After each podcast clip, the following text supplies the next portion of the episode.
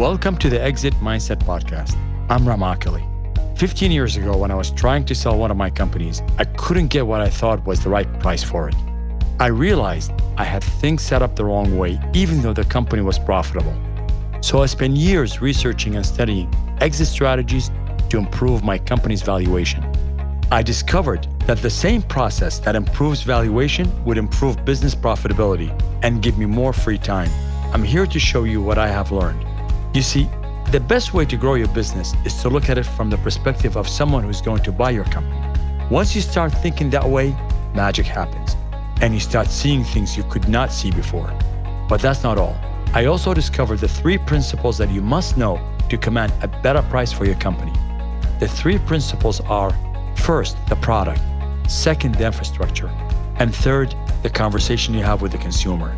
Once you master these three principles, you will be on your way to increasing your profits, your company valuation, and get more work life balance. So listen in and learn how you can do that. I will teach you through this podcast lessons from the trenches, and we will have a dialogue with some of the greatest minds on the planet.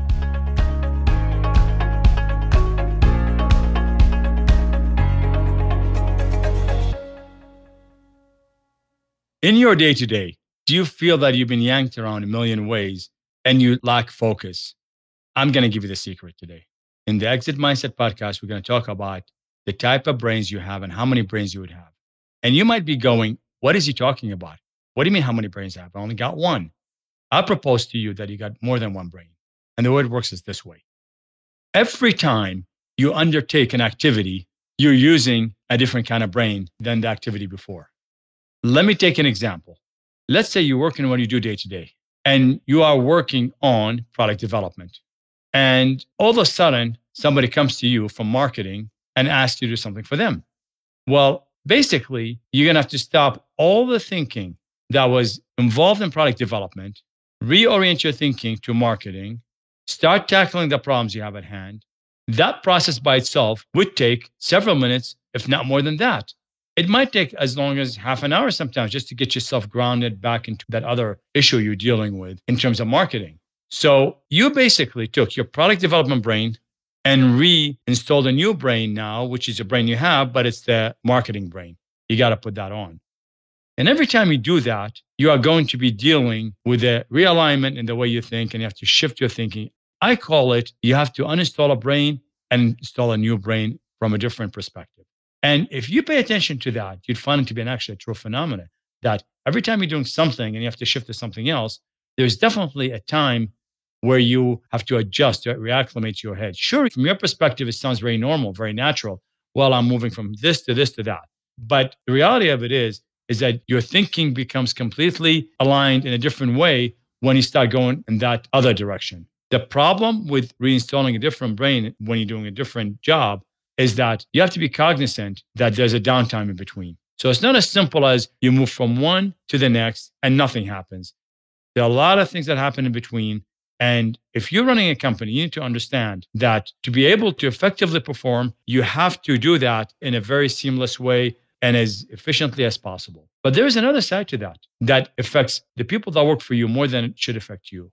And that is you might have a tendency to have your employees and your team do different things that don't relate to the job that they do throughout the day.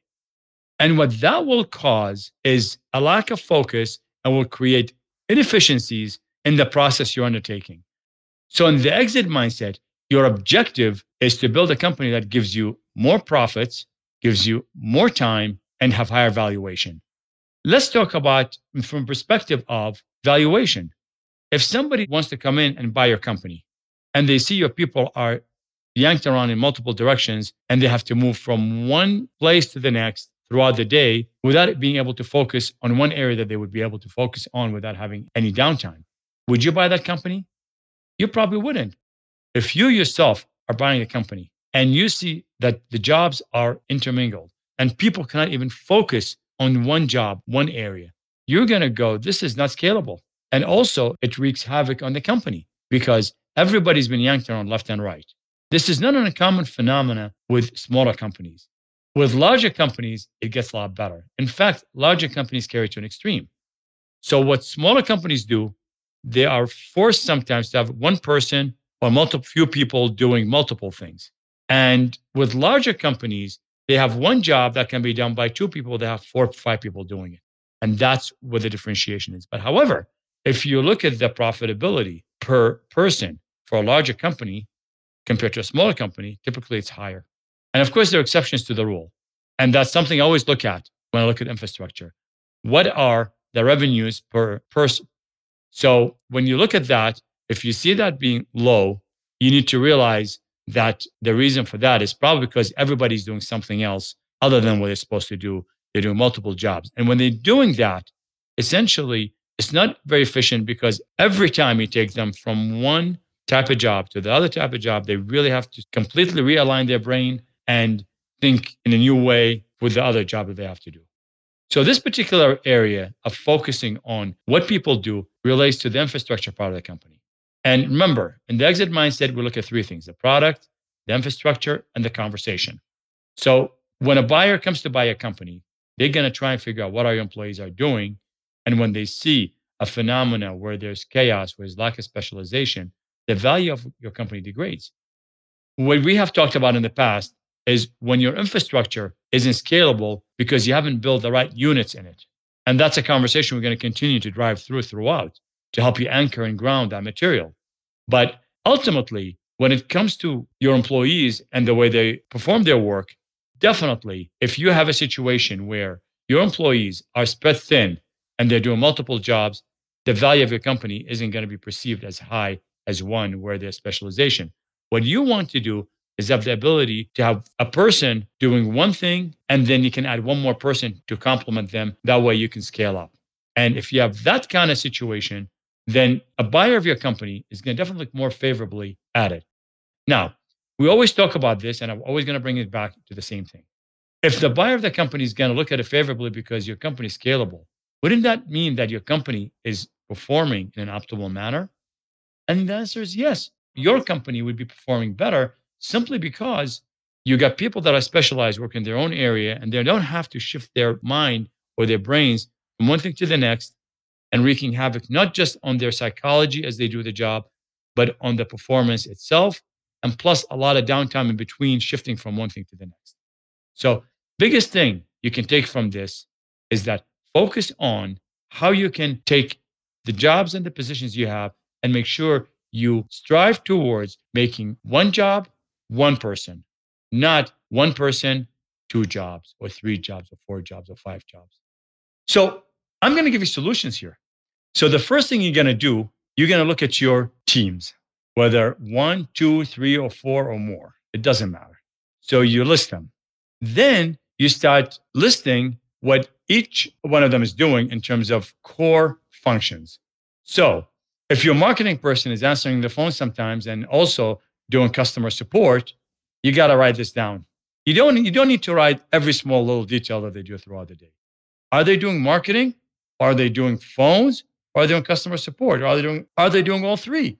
If you determine that that person is doing all three, then you write it down. You go to the next one, and next one, next one, until you list all your team on the sheet that we're going to provide you here. And to get that sheet, go to the exitmindset.com slash tools and look up the sheets related to that podcast.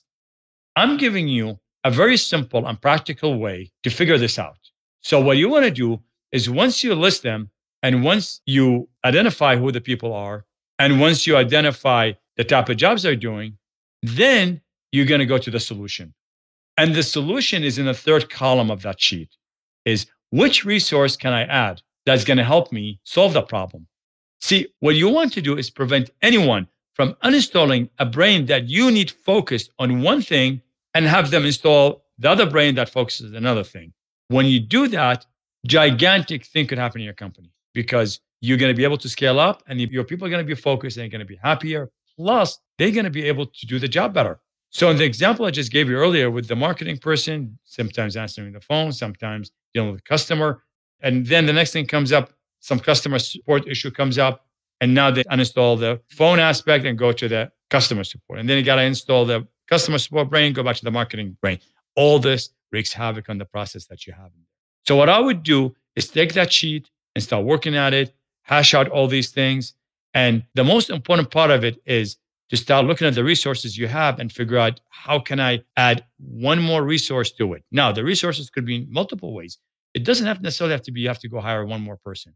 So, for example, if your marketing person is also helping with your customer support, then trying to figure out how you can take that customer support in another way where it's more scalable and practical. Your customer support could be, in some instances, outsourced. It could be somebody who might be even part time in your company. It could be actually reassigning it to a lower priority level at the company from marketing. So, for example, let me give you a simple case in point. Let's say you have your marketing person, and let's say you have somebody in the company that is doing, say, shipping. I'm making it up completely. Is it possible that person doing shipping can deal with customer support?